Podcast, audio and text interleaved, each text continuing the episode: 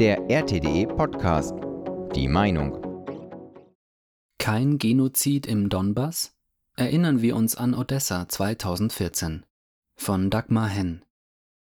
Vielleicht wird nach dem Besuch von Olaf Scholz bei Wladimir Putin die Hysterie in den deutschen Medien etwas heruntergedreht und vielleicht lässt die NATO doch die Finger vom Krieg. Aber wirklicher Frieden mit Russland setzte voraus, das Gegenüber zu verstehen. Dafür bräuchte es die Wahrheit über die Ukraine. Der kurze Wortwechsel auf der Pressekonferenz zwischen dem russischen Präsidenten Wladimir Putin und Bundeskanzler Olaf Scholz war bezeichnend. Auf Putins Bemerkung, es habe bereits Krieg in Europa gegeben, nämlich in Jugoslawien, und mit Belgrad sei eine europäische Hauptstadt bombardiert worden, erwiderte Scholz, dabei sei es darum gegangen, einen Genozid zu verhindern. Und von Putin kam die Antwort, das, was im Donbass geschehe, sei ebenfalls ein Genozid. Das dürfte das russische Publikum verstehen, aber wer versteht es in Deutschland? Der Grund dafür ist das anhaltende Schweigen zu Odessa, damals als die herangekarrten Truppen des rechten Sektors am 2. Mai 2014 das Gewerkschaftshaus angriffen und Dutzende Menschen erschlugen oder erschossen, von den offiziell bekannten 48 Opfern, die obduziert wurden, waren viele nicht durch den Brand ums Leben gekommen, war allen, die die Ereignisse mitbekamen, klar, welchen Charakter die Kämpfe im Donbass annehmen würden dass es nicht um Eroberung und Unterwerfung ginge, sondern um Vernichtung. Europa drückte beide Augen zu, fest. Das war zuvor schon so, noch vor dem Putsch in Kiew konnte man im Netz ein Video aus der Westukraine finden, auf dem Schüler einer dortigen Schule hüpften und riefen Wer nicht hüpft, ist ein Moskauer, Moskauer ans Messer. Kinder, die hüpfend zum Mord aufriefen, ein wesentlich deutlicherer Hinweis auf die Anwesenheit von Faschisten als die Fackelmärsche für Bandera in Kiew. Für den Westen hat Odessa nie stattgefunden.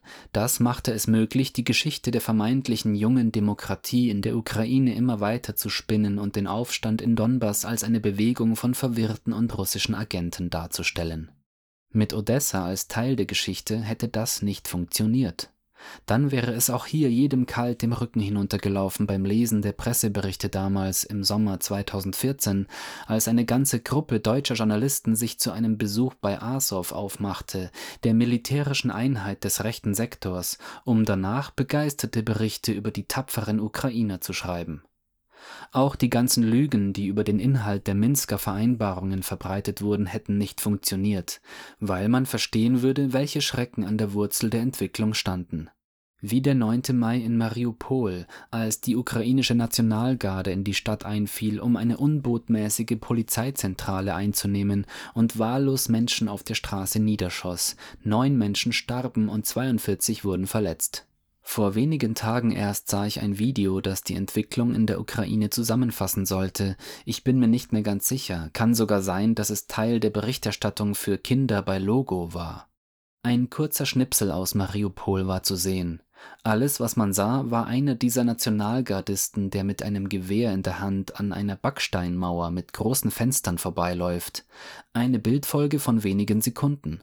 Aber ich weiß, wie die Aufnahme weitergeht. Die Kamera schwenkt vom Backsteingebäude auf die gegenüberliegende Seite der Kreuzung, an deren einer Ecke ein Café ist und an der anderen die vordere Seite der angegriffenen Polizeistation.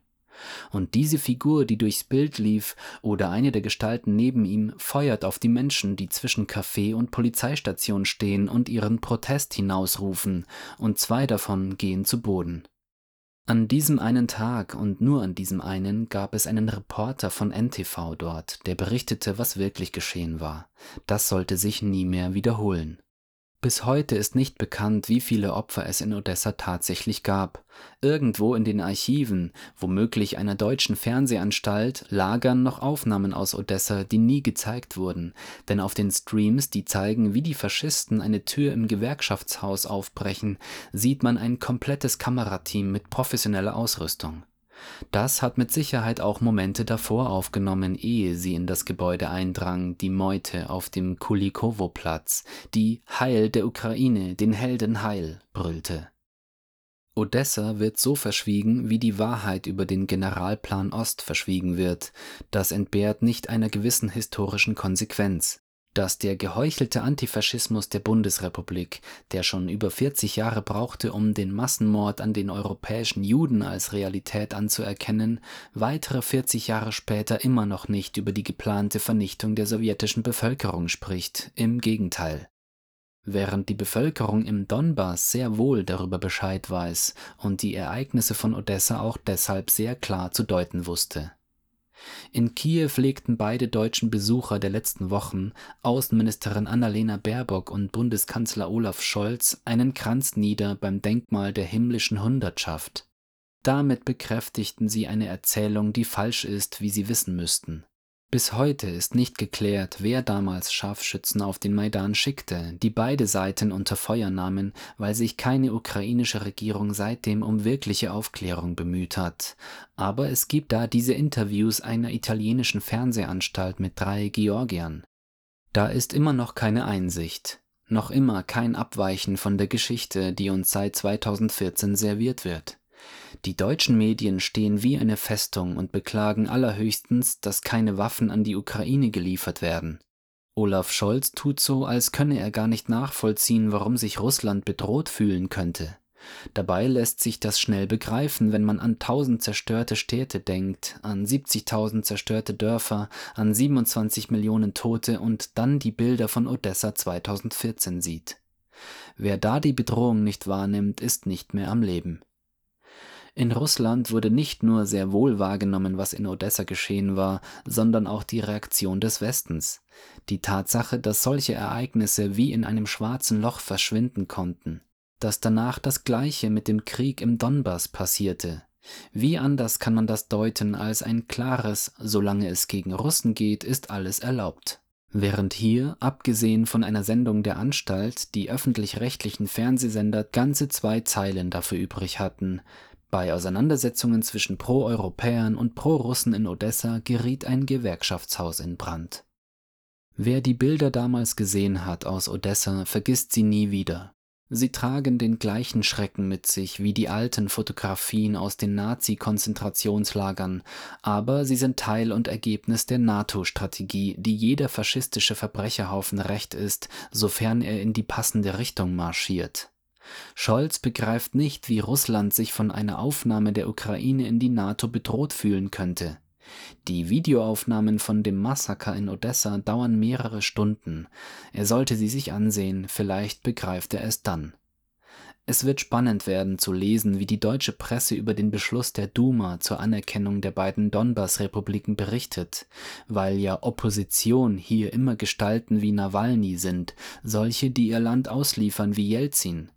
Auf einmal müssten sie berichten, dass es da noch andere Positionen gibt, dass ihre Darstellung vom Autokraten Putin, der in Russland hinter jedem Baum steht und alles kontrolliert, nicht stimmt und dass in Wirklichkeit Putin der Vertreter einer gemäßigten Position ist. Wer Odessa gesehen hat, versteht das, weshalb sich eine ernsthafte Bereitschaft einer deutschen Regierung zum Frieden mit Russland an zwei Dingen belegen ließe nicht in der Haltung zu Nord Stream 2, das im deutschen Interesse ist, aber daran, dass ernsthaft und unter Einsatz vorhandener Druckmittel Kiew gegenüber darauf bestanden wird, dass direkte Verhandlungen mit dem Donbass stattfinden müssen, was mit einschließt, es mit allen Konsequenzen zu akzeptieren, wenn der Donbass sie nach sieben Jahren nicht mehr führen wollte, und das Schweigen um Odessa zu brechen. Irgendwann kommt die Wahrheit ans Licht, das war so beim Tonking-Zwischenfall wie auch beim ersten und zweiten Irakkrieg.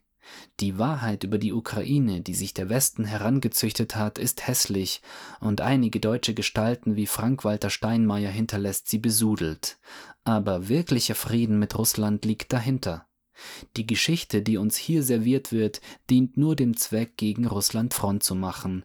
Es sind jetzt acht Jahre, Zeit, in die Wirklichkeit zurückzukehren. Das war der RTDE Podcast.